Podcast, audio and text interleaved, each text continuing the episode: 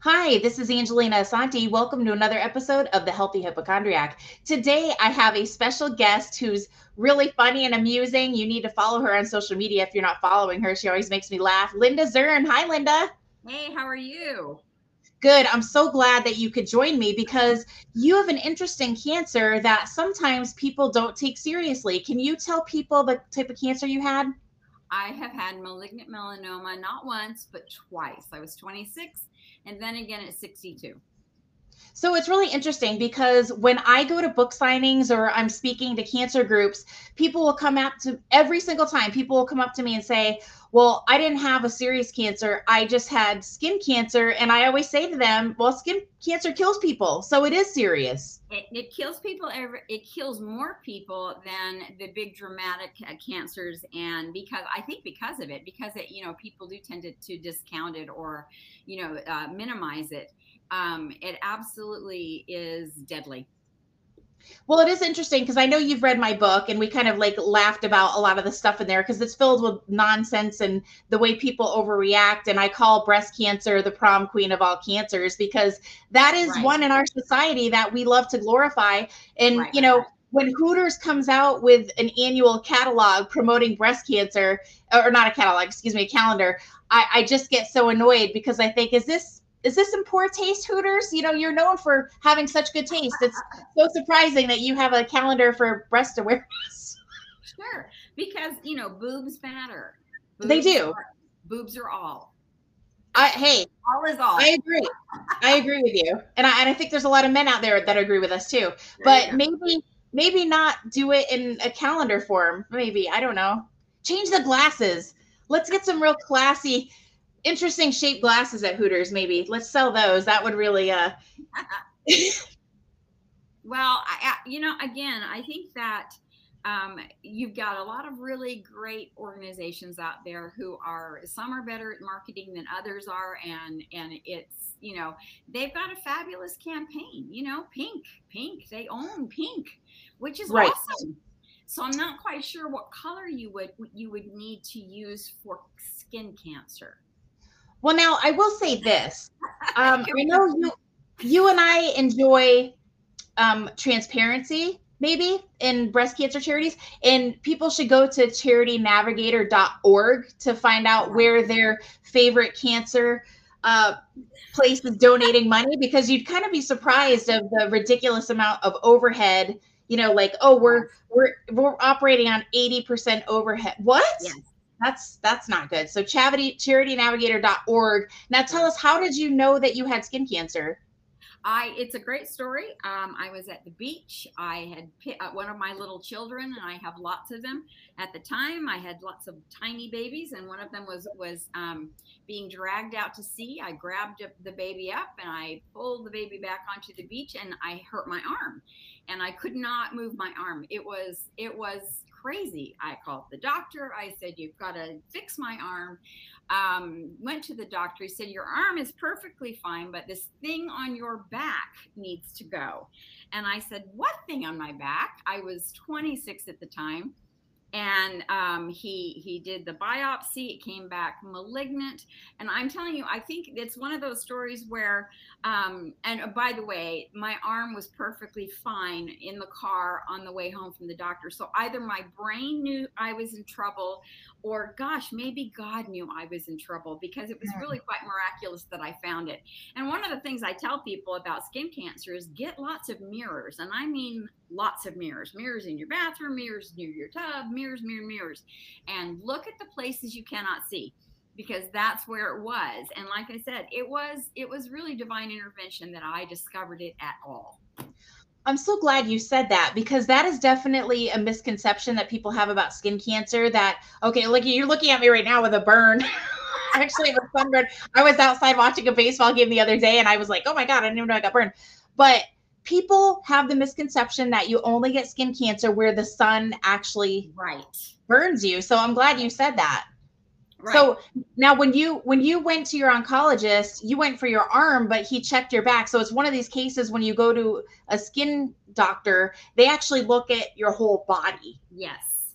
And and actually it was not an oncologist, it was literally my general practitioner. And oh wow. Just said, wow, your arm is great. This is you are you're fine, but boy howdy, whatever this is going on on your back and I had this mole that had literally exploded and I had no idea because it was just in an I I never where do you, you when do you do that? When do you turn around and go, "Oh, look, you know."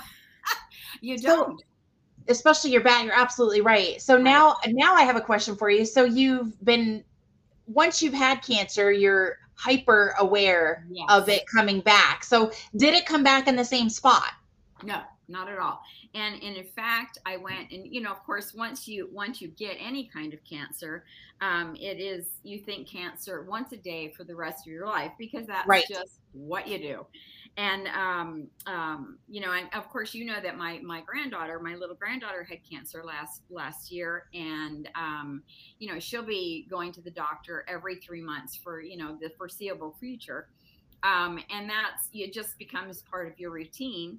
Um, I had a great little um, PA that caught another another mole that I really had. And here's the other thing about it: when you're looking at yourself all the time, you don't see it. You don't see yourself. You don't see the changes. Right you just don't. And so that she caught it, she biopsied it, and darned if I didn't have um, malignant melanoma. Again, easily remedied, quickly treated, not a problem.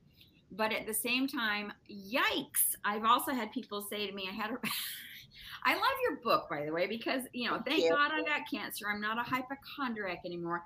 You know, and I love the section where you talk about the things people say to you because I. Oh my gosh. I had a friend say to me, Well, at least you know how you're going to die. I thought, Well, I could still be in a car accident. and you know what's funny about that? You know, as some as a cancer survivor, that there's more cancer survivors now than ever. Ever.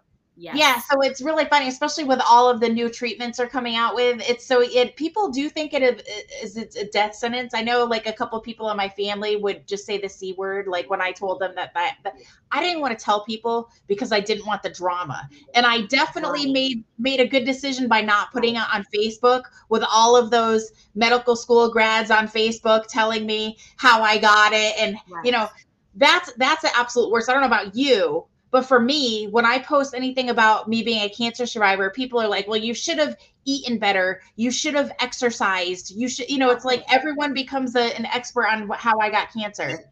That I will tell you that, um, uh, again, with my little granddaughter, she was one of 35 children, 14 and under, in the entire United States with stage three Hodgkin's lymphoma.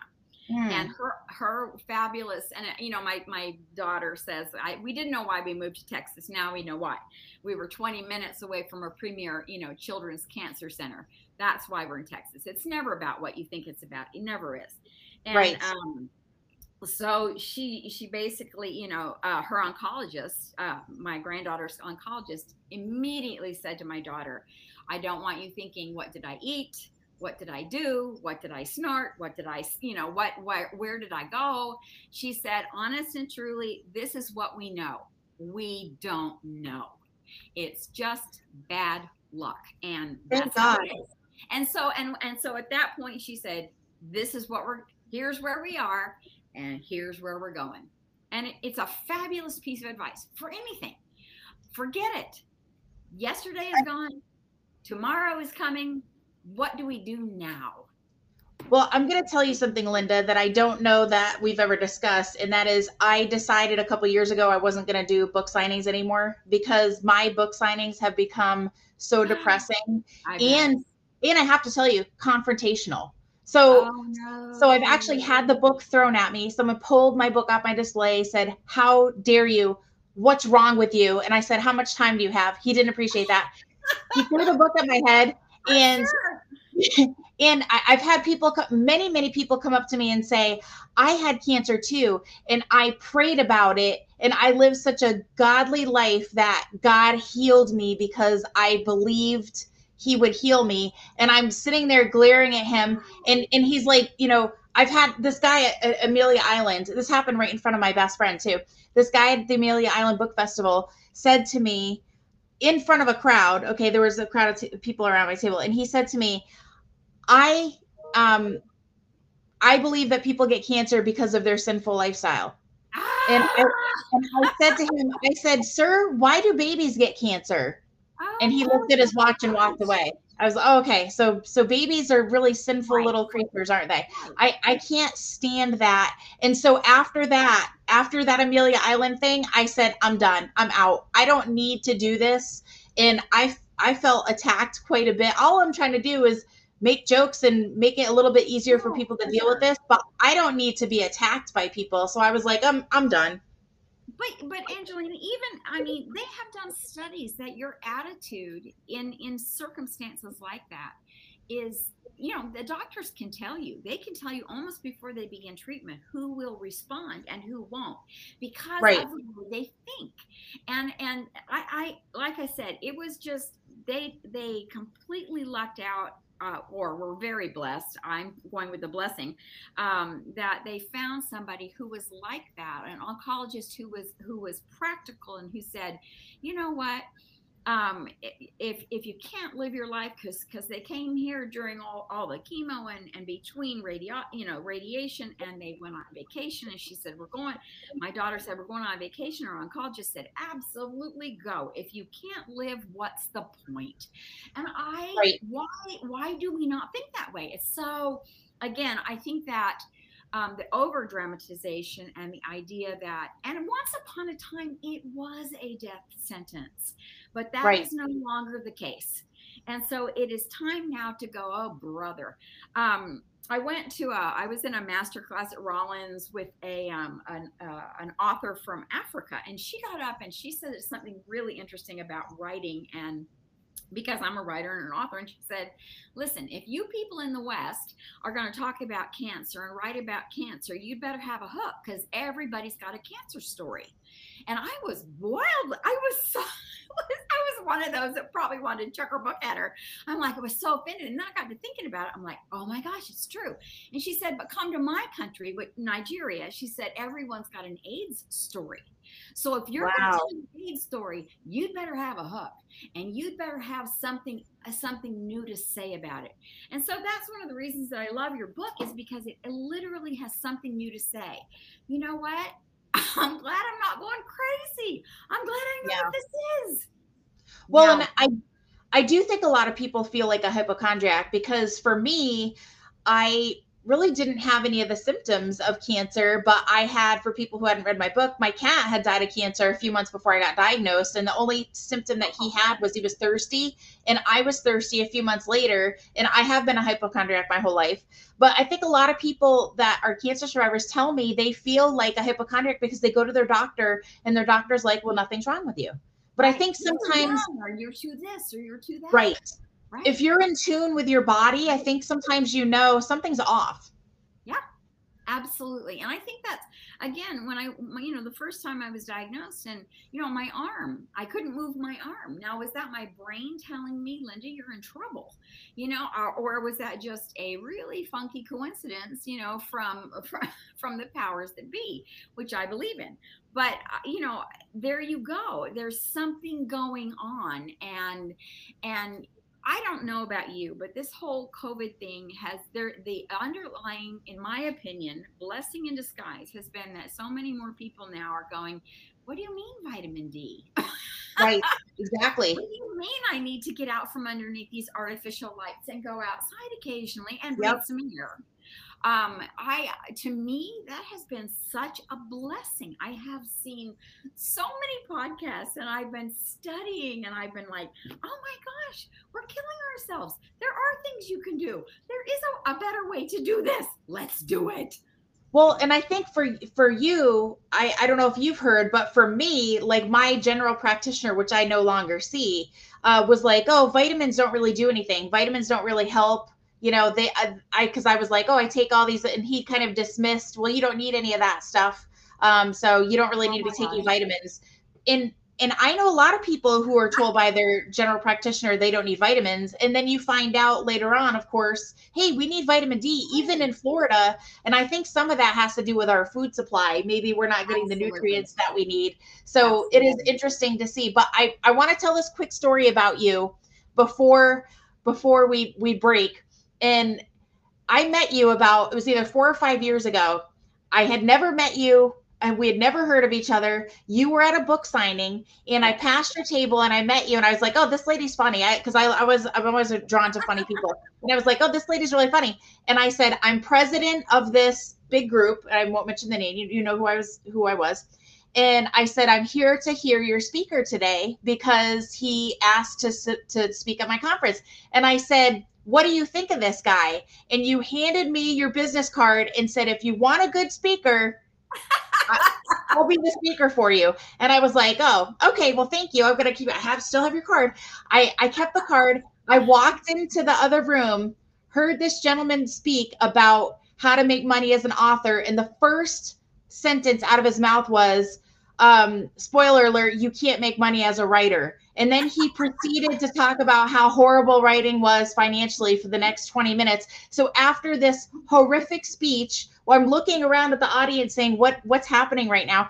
I went up I went up to him and I said, "Hi, I'm Angelina Asante. I'm the president of blah blah blah. I, I understand you just submitted to speak for our group, so I'm glad I was here to witness this. Have a great day." And I I walked out, but I, I was like, I can't believe some people get a platform that they don't deserve and don't need.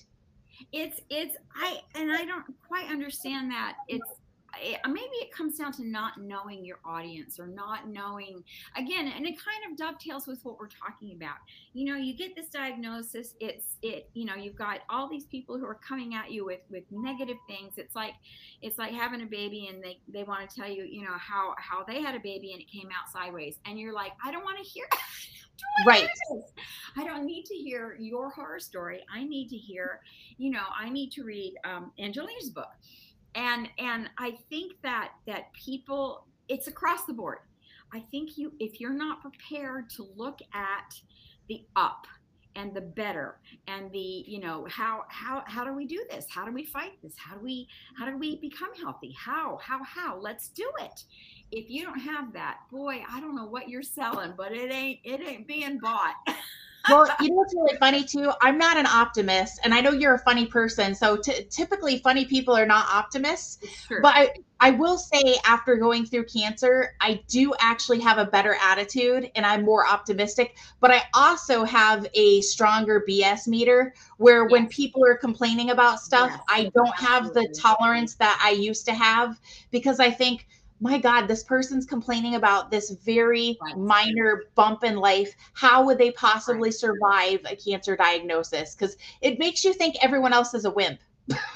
Well, and isn't that it? Isn't that a blessing? My uh, my little granddaughter, she's cancer free now. Um, st- stage three Hodgkin's lymphoma. The tumor was the largest tumor the radiologist had ever seen in the human body and her parents just recently said she um, recently said to her so reagan what did you learn? And she said and i oh my gosh i'm going to get emotional. Oh she said i'm not afraid anymore. Oh my gosh. And that is that not the secret?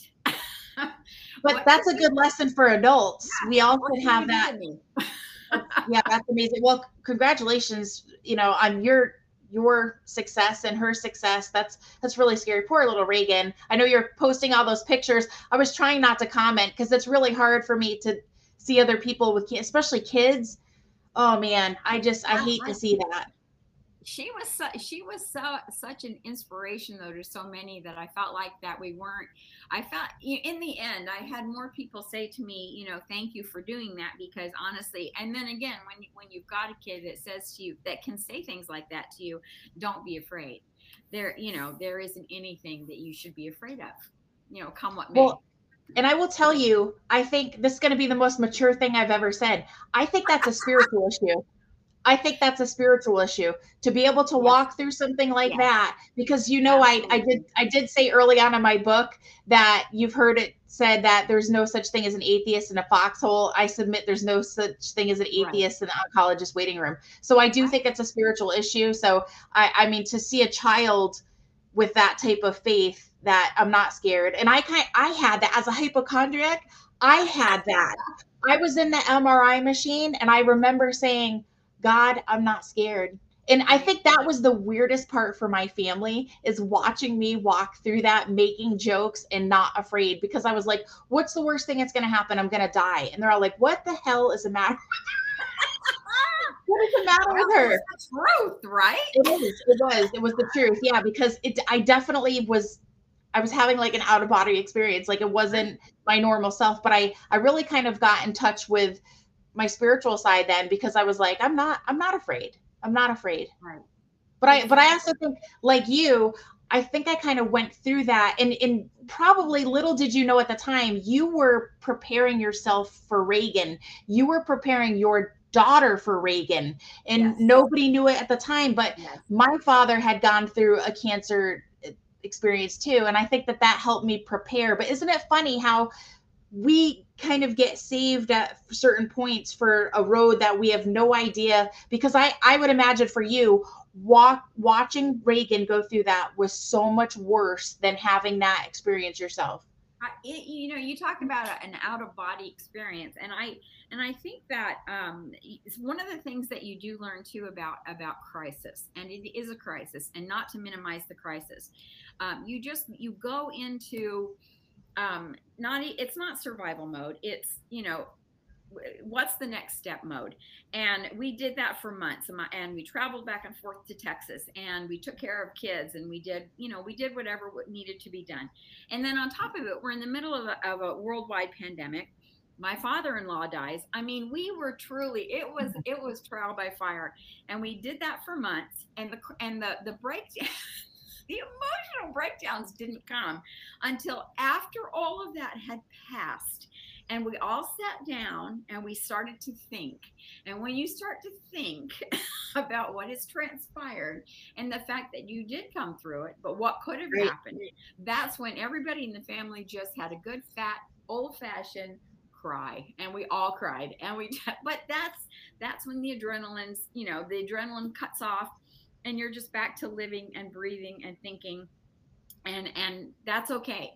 That's part of the process. But when you're in it you just you face it and you handle it. And then later i tell my kids then later you can go to pieces. I don't care. I didn't even think about that, that whole other layer of COVID, because we didn't know at that time oh, really what was going on. No. Because I remember when I was going through cancer, my, my grandmother has since passed, but my grandmother was in a nursing home and I was going into the nursing home. So this is 2015. No one was wearing masks back then, but I was no. going through chemo. So I had a mask on because I was in chemo and I would go visit her. And I remember her saying to me, I don't want you coming here and I was like, Well, I want to come visit you. And she said, I don't want you coming here because if something happens to you, I'm never going to live with that. She's like, I don't want you getting sick here. So, but I was like, I was like, well, you're you're in your you're in your late 80s. If something happens to you and I don't see you, I'm gonna have to live with that. And she right. said, please, please don't come back here. So I didn't. I didn't go back until I got the mm-hmm. all clear. But I was I was super close to her, so it was that was really difficult. But that idea of having COVID going around is yes. really adding another layer. I didn't even think about that. It was crazy, and the stress, and then and, and I'm looking at my kids going, "Why do I feel like this?" I go, "Oh my gosh." Cut yourself some slack. We have been through the fires of Mordor. Yeah. a break and let yourself grieve. And and you know what? It's okay. My husband had COVID to start and um, so he had pneumonia and was in the hospital for three days. And then you know we get home we have two decent nights of sleep and then we get reagan's diagnosis. At the same time mm-hmm. we get my diagnosis. And then but i am telling you you can do anything you have to do. You really do. It's it's an amazing uh, it's an amazing we have amazing capacities that we have not even tapped into. And sometimes that's what I think the Lord is trying to teach us. You are stronger than you know. You are you are braver than you ever imagined. And that's what we've learned. And you know what? I'm not afraid anymore. Well, can I just say this? I agree with everything you just said, but let me add this one point. I when I got diagnosed, I didn't put anything on Facebook that I had gotten diagnosed until I literally that day when I got the all margins clear from my oncologist, I posted, "Hey, I just finished chemo and radiation, and um, now I'm a cancer survivor." And people are like, "What?" I had to cut people out of my life, family and friends that were not on board, not positive, not no, good for me. So. I think it's, I believe everything you say, Linda, but I just want to tell the audience if you have to cut people out of your life, even yes. if it's temporarily, then yes. you need to yes. do it because you want to surround yourself with positive, happy, fun people because you do not need the extra baggage when you're fighting for your life. Mother Teresa said it. She said when she was working in Calcutta, read a fabulous um, biography of her. She said, Listen, if you're going to come here and cry, don't come. Because I need people here who can work and who can buck it up a little bit and who yeah. basically can do what needs to be done. And you can go and cry in private. But we, but these children that they were, you know, that they were dealing with, it was just horrendous. Um, she said they don't need you to be crying and i and i i've never forgotten that and i think you know what Eh, we'll cry. We'll cry at the end. We'll cry we'll cry you know in private or right. it's all clear. But right now i'm gonna go down and i'm gonna get you guys something to eat for dinner. What do you want hamburgers or tacos? I don't know. Because that's what you have to do. Yep. No, I totally agree with you. Now, for somebody listening to this saying, you know what, this kind of looks weird, this thing on me, when do you think is the appropriate time to go to the doctor and have something looked at? I, I honest and truly, if you are susceptible to, if you're, if you're a redhead and you have Viking heritage and First of all, you're awesome. Uh, you know, and every spring you get the overwhelming desire to go to your neighbors and burn it down and steal all their stuff. That's Viking heritage, in my opinion.